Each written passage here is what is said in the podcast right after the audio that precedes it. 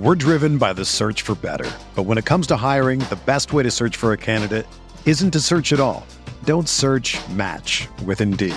Indeed is your matching and hiring platform with over 350 million global monthly visitors, according to Indeed data, and a matching engine that helps you find quality candidates fast. Ditch the busy work. Use Indeed for scheduling, screening, and messaging so you can connect with candidates faster. Leveraging over 140 million qualifications and preferences every day, Indeed's matching engine is constantly learning from your preferences, so the more you use Indeed, the better it gets. Join more than 3.5 million businesses worldwide that use Indeed to hire great talent fast. And listeners of this show will get a $75 sponsored job credit to get your jobs more visibility at Indeed.com slash BlueWire. Just go to Indeed.com slash BlueWire right now and support our show by saying that you heard about Indeed on this podcast. That's Indeed.com slash BlueWire. Terms and conditions apply. Need to hire? You need Indeed. This podcast episode is brought to you by Coors Light. These days, everything is go, go, go. It's nonstop hustle all the time. Work, friends, family expect you to be on 24 7. Well, sometimes you just need to reach for a Coors Light because it's made to chill. Coors Light is cold lagered, cold filtered, and cold packaged. It's as crisp and refreshing as the Colorado Rockies. It is literally made to chill. Coors Light is the one I choose when I need to unwind. So when you want to hit reset, reach for the beer that's made to chill. Get Coors Light in the new look delivered straight to your door with Drizly or Instacart. Celebrate responsibly. Coors Brewing Company, Golden, Colorado. You shouldn't go to Barnes & Noble and buy 10,000 books just so you can build a book fortress and yell out, I am your book leader. You shouldn't buy 147 copies of War and Peace, stuff them inside turkeys and serve them at Thanksgiving as turbookins. And you definitely shouldn't buy up all the copies of Dork Diaries, causing the neighborhood kids to stage a protest in your front yard. But you could. Because at the Barnes & Noble Book Haul, you can get over a thousand titles for 50% off. Stock up at your local Barnes & Noble. Turbookins are fictitious and should not be cooked at home.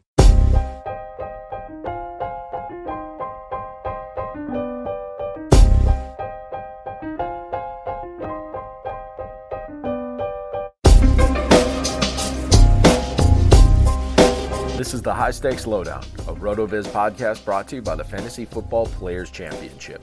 I'm Eric Balkman from the High Stakes Fantasy Football Hour and the FFPC. You can follow me on Twitter at Eric Balkman and the FFPC on Twitter at FFPC.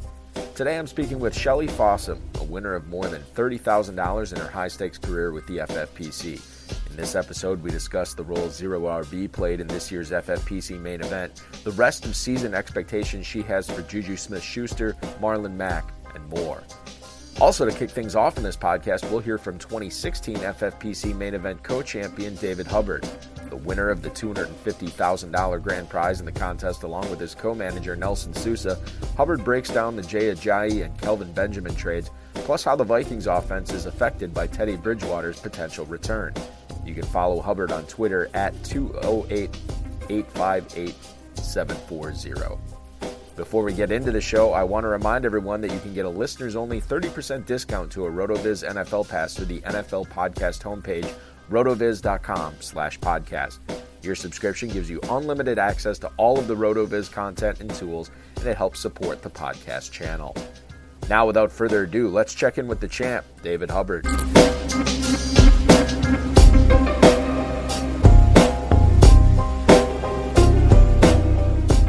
Dave, uh, Jared Cook quietly snuck up into the top 12 tight ends in the FFPC right now. How do you see the second half of his NFL season going for FFPC players looking to keep him in their lineups?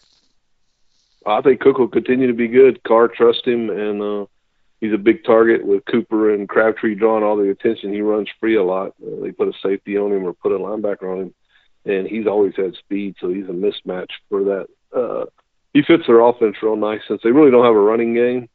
And with Crabtree and Cooper on the outside, it's the same old thing. If you got an athletic, uh, speedy tight end, you can uh, beat the, whatever strong safety or linebacker they try to cover him with. So I think he'll continue to get a lot of volume from the Carr. Certainly been a surprise so far and might continue to be a surprise down the stretch. Six teams on bye again this week. How likely is it, and I don't know how many leagues you own Robbie Anderson in, but how likely is it that you'll be starting him against the Bills uh, this Thursday night as he's coming off a six catch for 104 yards and a touchdown line against the Falcons?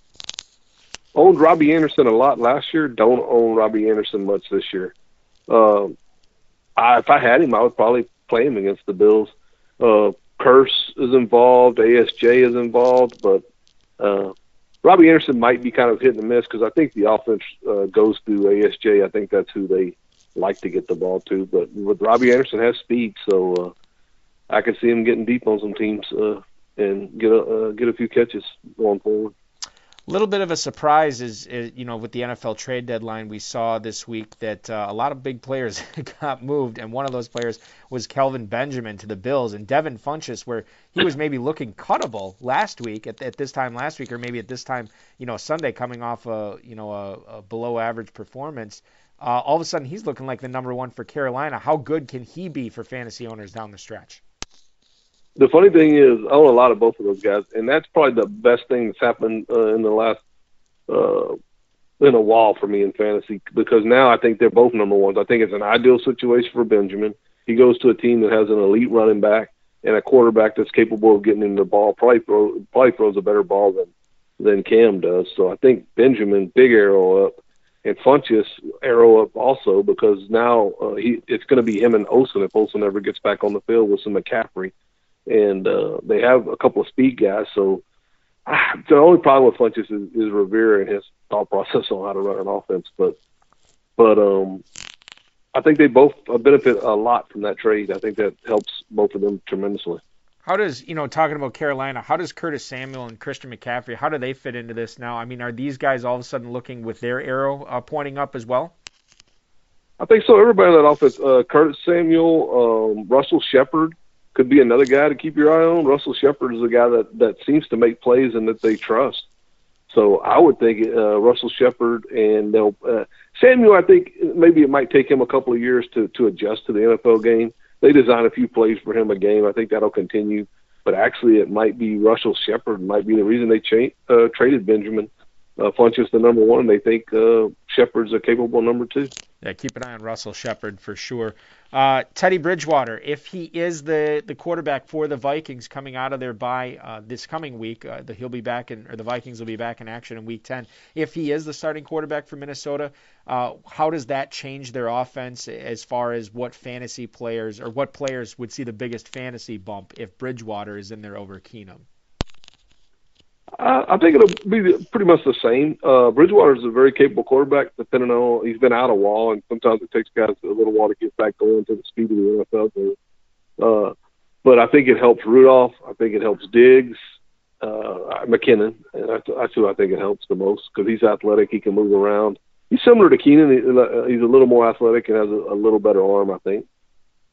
Last question for you, David, before I let you go. Jay Ajayi is no longer a Miami Dolphin. He is playing on the Philadelphia Eagles. I think most owners were pretty much starting him anyway, and I think that's what will continue to happen. But is this a big boost for Ajayi, or do you think he'll, uh, you know, remain relatively the same as, as as far as the numbers he was putting up already this season? I don't think it's a boost for Ajayi at all. Actually, I think it's the worst team he could have went to. If you watch Philadelphia and that coach, I don't know if it's Deuce Staley, I don't know if it's the head coach but it's deaf for running backs if you go there. Last year, Ryan Mathews owned a lot of Ryan Mathews. I think it'll be the same thing. A child play, Smallwood will play, LeGarrette Blunt will play. Corey, won't don't be surprised when Corey Clement plays. That coach just does not want a bell cow running back. I, I don't even know why they trade for a guy.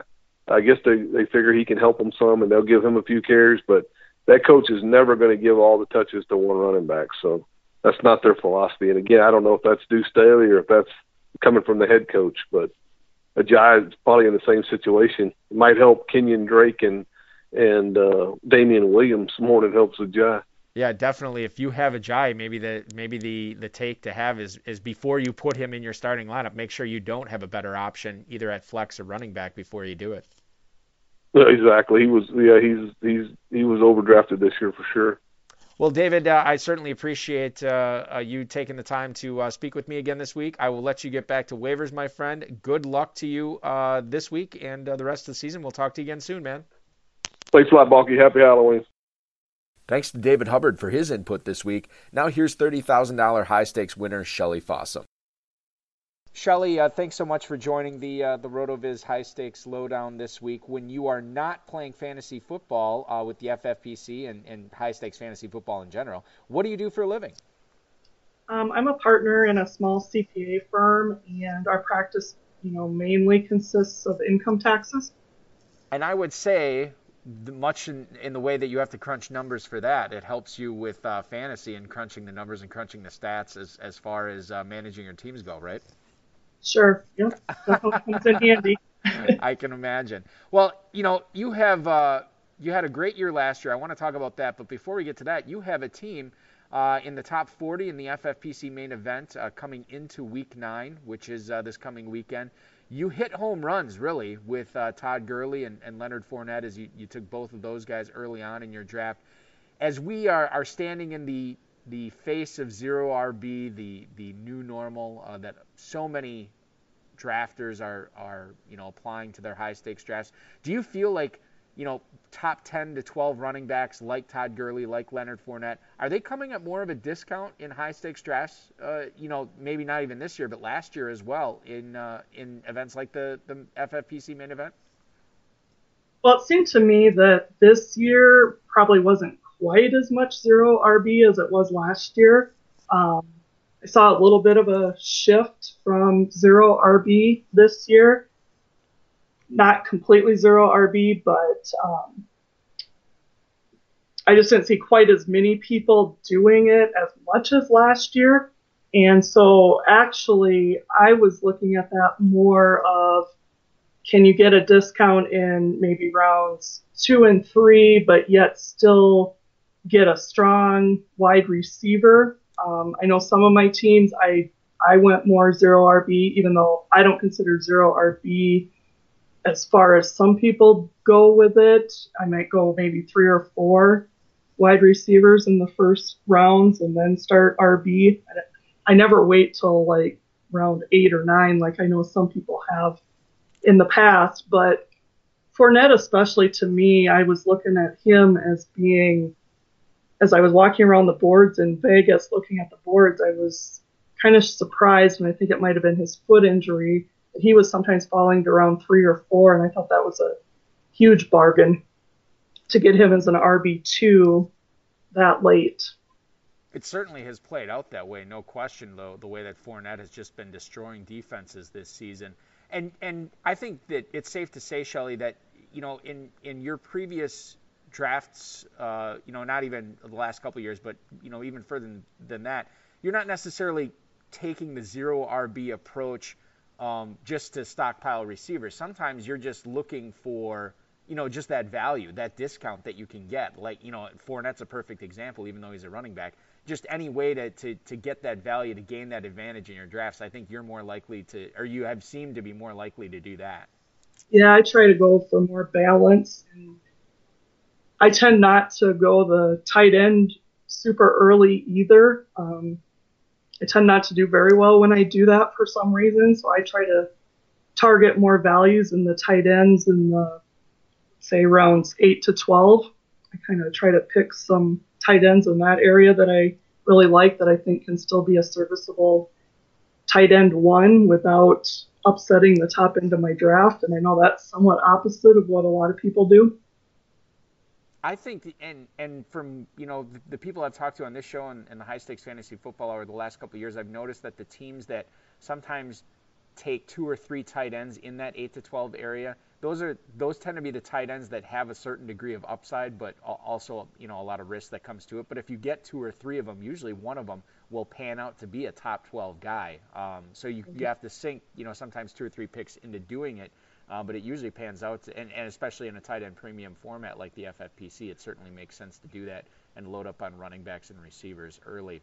Uh, let's talk about your 2016. It was a banner year for you, more than $15,000 uh, with the FFPC alone. When you look back at, at how you were successful last year. Did you have a lot of the same players uh, on several of your teams, or or were you building significantly different rosters to achieve all that uh, success that you had?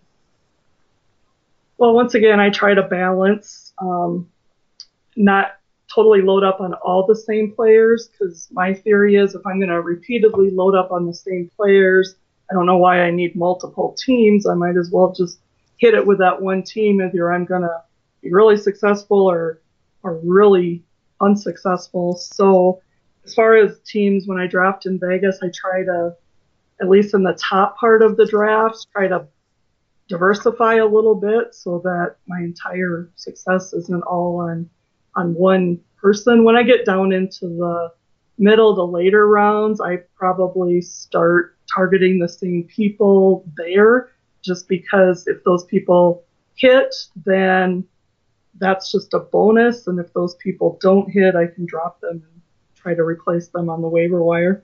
Yeah, and it's not premium picks you're sinking into them either. So if you want to load up on, you know, those those mid round guys, yeah, think about like Alvin Kamara and Chris Thompson. I mean, they were mid round guys this year, and and clearly nobody's cutting them, but they didn't they didn't sink a, a whole lot of capital into it either. So if you can pull it off and then they hit, you already have an advantage uh, in your league. And then, you know, talking about winning the national contest too, that's a huge advantage as well. Uh, let's talk about going. Right. Go, yeah. Go so ahead. Last, yeah, last year, it was a good year, but at the same time, I made the playoffs in three out of four of my main event teams, and I lost in the first round all three of them. Oh. So, in a way, it was kind of a couple of bad breaks there too. So, it could so it could have been even better, really. It could have been better, yes, but yeah. you know, it's how things roll. So that is how things roll for sure. Uh, let's talk about uh, the uh, the latest wunderkind or wunderkind, however you pronounce it, in the NFL right now. Deshaun Watson seemingly can do no wrong. Shelly, he uh, he goes to Seattle playing a very difficult defense and just has not only one of the best years or best days of, of his career, one of the best days of any quarterback ever, you know, statistically speaking. Is it time to accept that what we're seeing with Houston now is is is now the norm, what we can expect not only from um, Houston the rest of the season, but when we go into drafts next year, assuming they have Hopkins and Fuller and Miller and Foreman and, and Fiedorowicz and, and Watson, are they just an elite offense in the NFL right now with Watson, or uh, are we are we expecting to see a regression where Houston maybe drops down, uh, maybe not to, to an average offense, but maybe to an above average one? Well, it seems to me that you know they're they're doing very well, but at the same time, I can't imagine they're going to continue at the pace they've been on. Um, it seems like maybe the game flow with Seattle was definitely in their favor, where it was just back and forth, back and forth, and will teams continue to allow them to do that, or are they going to try to keep them off the field? As far as will it go on for good? Who knows? I mean, the NFL probably they'll tank this week on, against Indianapolis when they should just absolutely destroy them. Right? Yeah. I. What about Will Fuller specifically for him? Because I keep waiting for this guy to to to have you know a, a two for 35 week, and it seems like every week he catches four or five passes for right around 100 yards and a touchdown or two. What I mean, I, I can't I can't really explain um, how he's been able to sustain this, you know, for whatever it's been five or six weeks. But there's got to be some sort of negative regression coming for him. Well, I guess if you're playing the odds, I'd probably take the under. Yeah, I mean, at this point, it's just it's crazy, and and I keep I have him in several leagues this year, and I keep plugging him in there, expecting nothing. You know, like this will be the week that he lets me down, and and he hasn't yet. And I, I feel like you just you got to keep playing him um, until you know he he finally has two or three bad weeks, and, and then you can look elsewhere. Uh. Another another receiver, Shelly, that's just been just had his, his 2017 breakout, his welcome to the NFL moment uh, with this past Sunday night for Pittsburgh. Juju Smith-Schuster. This is a guy that's essentially leapfrogged Martavis Bryant on the depth chart. Obviously, was was had Ben Roethlisberger's eye um, this past week. Has, has scored touchdowns besides um, what we saw happen in Week Eight. Is he a top 30 receiver for you the rest of the rest of the way? Well, unfortunately, I only have him on one team on a on a draft experts team, which is good. That's I'm not complaining, but I don't have him anywhere else. Um, but it does seem like they're moving on from Martavis, and he looks really good. And I guess the question is, will they, you know, start? Will a, a, the opposing team start double teaming him and then leave Antonio open? And you know, how are they going to defend it? Um, it's hard to defend Pittsburgh with their seems like unending receiving corps that they have. Um, you know, I definitely think he could be he could be a potential league winner if he continues on the on the path he's he's going.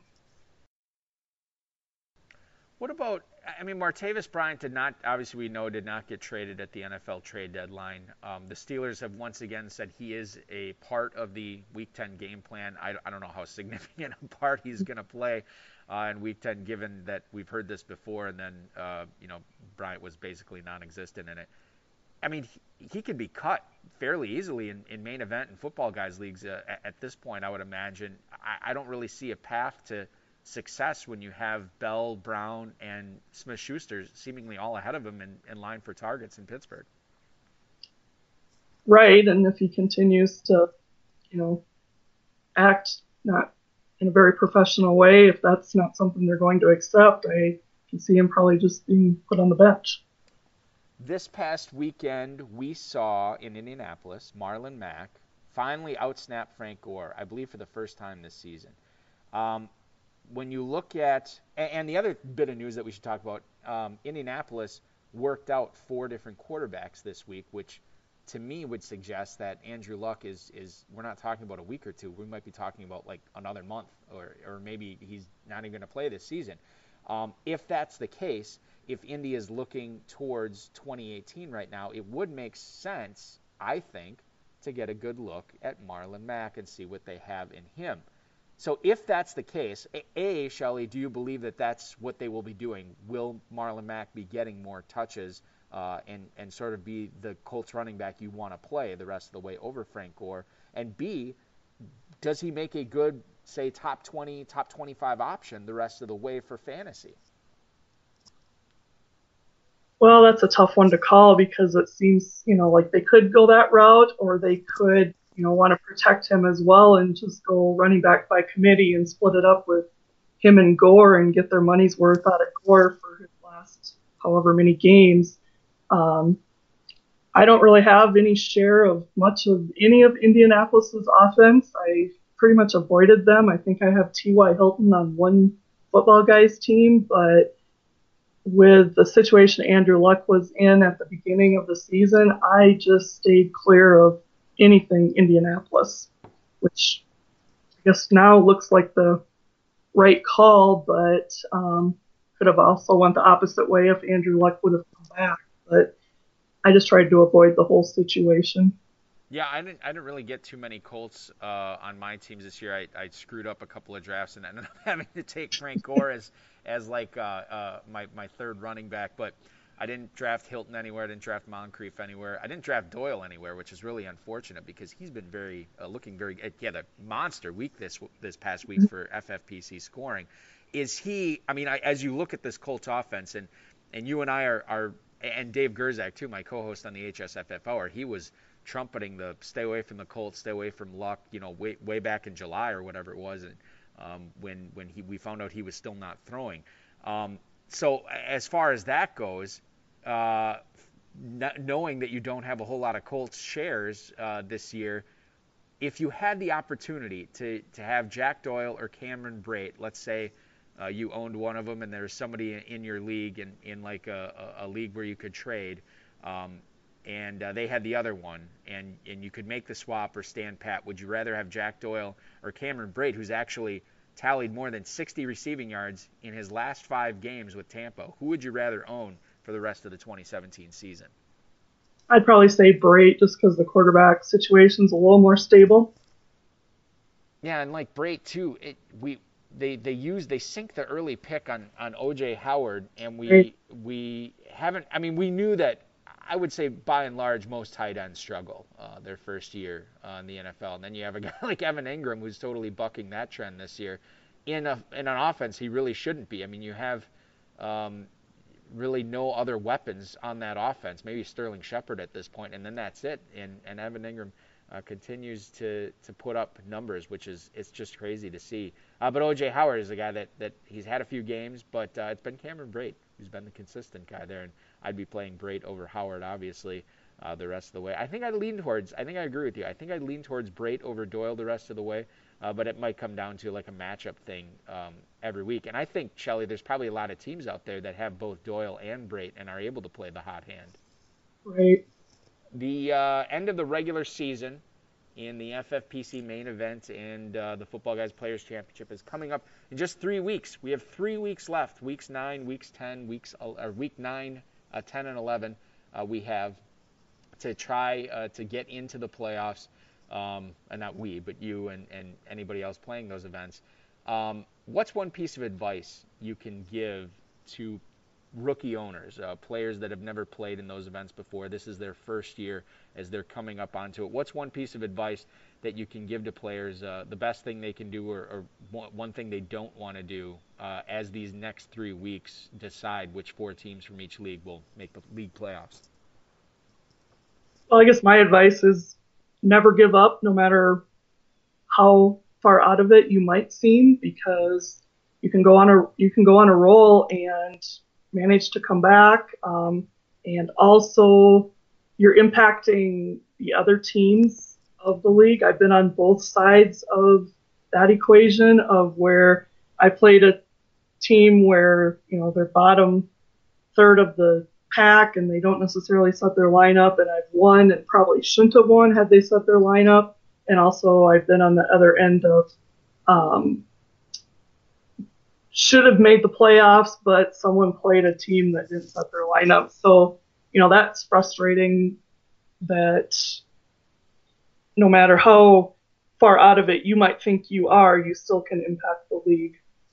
I, you know, and, and I'm totally with you on that. Like, play out the string, be competitive. I, I sent out the uh, the FFPC email new, newsletter email uh, this week, and I, that was one of the things in there. And I always say, don't anger the fantasy gods. You don't want to you don't want to get them on on uh, on uh, the wrong side or you know on on their you don't want to be on their bad side for 2018. Maybe 2017 is is is looking bleak for you.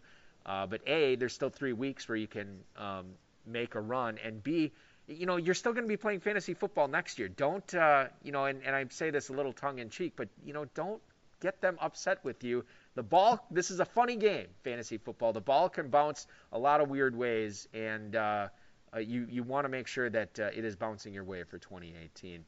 Um, with each a week, as I alluded to, each week is more and more important, Shelly, as we get closer to not only the league playoffs, but then the, the championship sprint, uh, the last three weeks of the season. Um, when you when you go and set your lineups each week, how much time are you spending weighing those lineup decisions? Uh, it, for you, is it is it better to really be as analytical as possible, look at every possible angle, or is is it something where you historically have just gone with your first instinct uh, when it comes to starting and benching players uh, on a week by week basis? Well, sometimes I think I don't spend enough time just because I don't always have enough time um, with running a business and having quite a few teams, sometimes it just turns into, uh, oh my goodness, I've got to hurry up and do waivers or I've got to hurry up and get lineups set. But what I normally do is I set my lineups on Wednesdays um, before I do waivers. I go through to kind of see where my teams are sitting. Somewhat go with, you know, just by looking at the matchups, who I think are the best matchups, and I pretty much leave it at that. On Thursday, I double check that anybody playing the Thursday game doesn't um, isn't out, and then Friday, I sometimes you know do the second round of waivers. I don't always do that, but um, and then Sunday morning I'll recheck everything again. I try not to say overanalyze. I somewhat go with my my first instincts. Um, this last weekend, I did make a couple last minute switches because of the weather on the East Coast. A couple of them I made the right call, a couple of them I didn't. That's, that's again how it how it rolls. So I don't spend probably as much time as I should. But but okay, and and that's that's a fair point. But I'll tell you this: over the years when I've been playing, I've noticed that um, I can't really remember a time where I hemmed and hawed over a decision and and and then ended up making the right one, uh, ended up making the right call a lot of the time. Certainly that happens, but more often than not, when I go with my gut instinct, my first instinct, uh, it, you know, it, it, seems like I'm making the correct call more than I'm not. And I, I've, I've said to myself over and over again when I've overanalyzed and I've, I went back and looked at the decision I made, um, I, uh, I was just like, why didn't I go with my first instinct? Why didn't I go with my gut? Why didn't I just, you know, keep it simple and, and made the easy call here? And instead I overanalyzed. Sometimes I think it's paralysis by analysis, and you end up hemming and hawing over something so much that you end up trick, uh, you know, talking yourself into the wrong call. Right. I just. Yeah. Sometimes it goes the opposite way too, where like this weekend on my one main event team that is in the top 40, I had a really tough week because I had like four of my best players on bye, and it was I have Winston and Taylor for my quarterbacks, and Last week I went with Taylor because Winston was hurt. That was the wrong call. This week I went with Winston. No, opposite. I'm sorry. I um yes, I went with Taylor last week and that should I should have went with Winston and this week I uh, went with Winston and I should have went with Taylor, but you know that's just how it goes. That, yeah, and you know what's funny as you bring that up is in I think at least three of my leagues, I had to make that decision the last two weeks. The reason I got Tyrod Taylor was because he was on waivers uh, in a lot of leagues, and I needed. I had just been rolling with Winston every single week in those three leagues, but then he had the AC problem, and right. so I, I knew that I needed to pick somebody up. And so, and I did the same thing as you. I played Tyrod Taylor, and then Winston plays through the injury, throws for 380 yards and three touchdowns, and I'm kicking myself. And I think this week what I did is I played Taylor in two of the leagues, uh, and then Winston in one. So, you know, it, it, it kind of bit me in, in the one league. It's so difficult to make the right call because those guys, to me, have been, you know, um, you look at the matchup and you look at uh, the weapons and, and everything that was, you know, everything that would go into making a lineup decision. Those guys are, have been razor thin, in my opinion, the last couple weeks. It's so difficult to nail those calls uh, correctly uh, week in and week out. Uh, Shelly, you've been so gracious uh, with your time today. I certainly want to thank you again. Before I let you go, last question I do want to ask you. We are in week eight, um, or week nine, essentially, going into week nine. Uh, you look at players that were drafted early, uh, players that have been underperforming, players uh, that you are ready to give up on or have already given up on.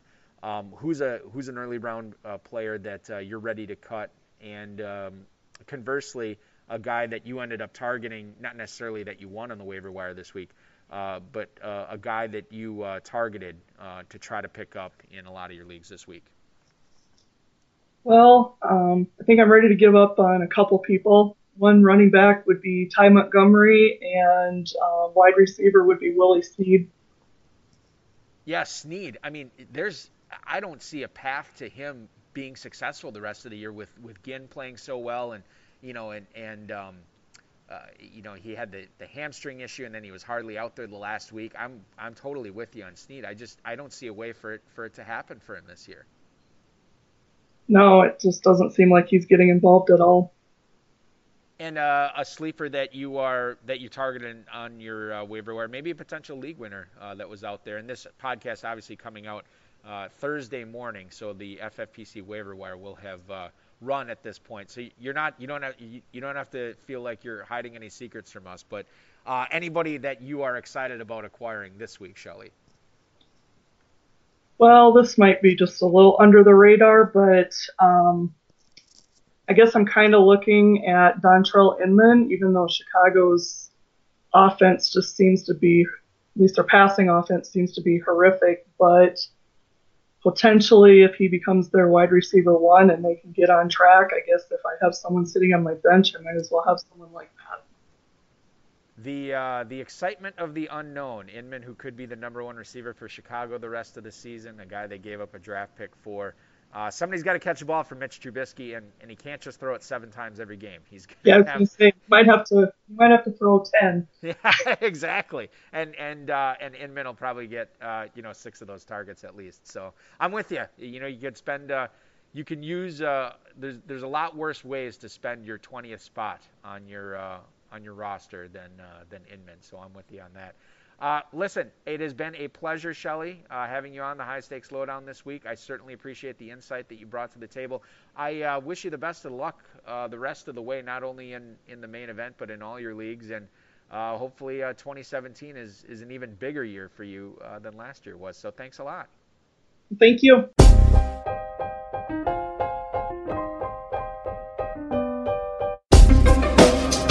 Thank you for listening to the High Stakes Lowdown, a RotoViz podcast brought to you by the Fantasy Football Players Championship. And thanks to Grapes for our theme music.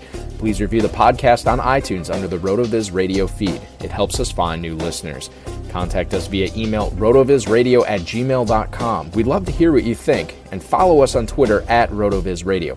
And remember, you can always support the show by subscribing to RotoViz at a 30% discount through the NFL podcast homepage rotoviz.com slash podcast.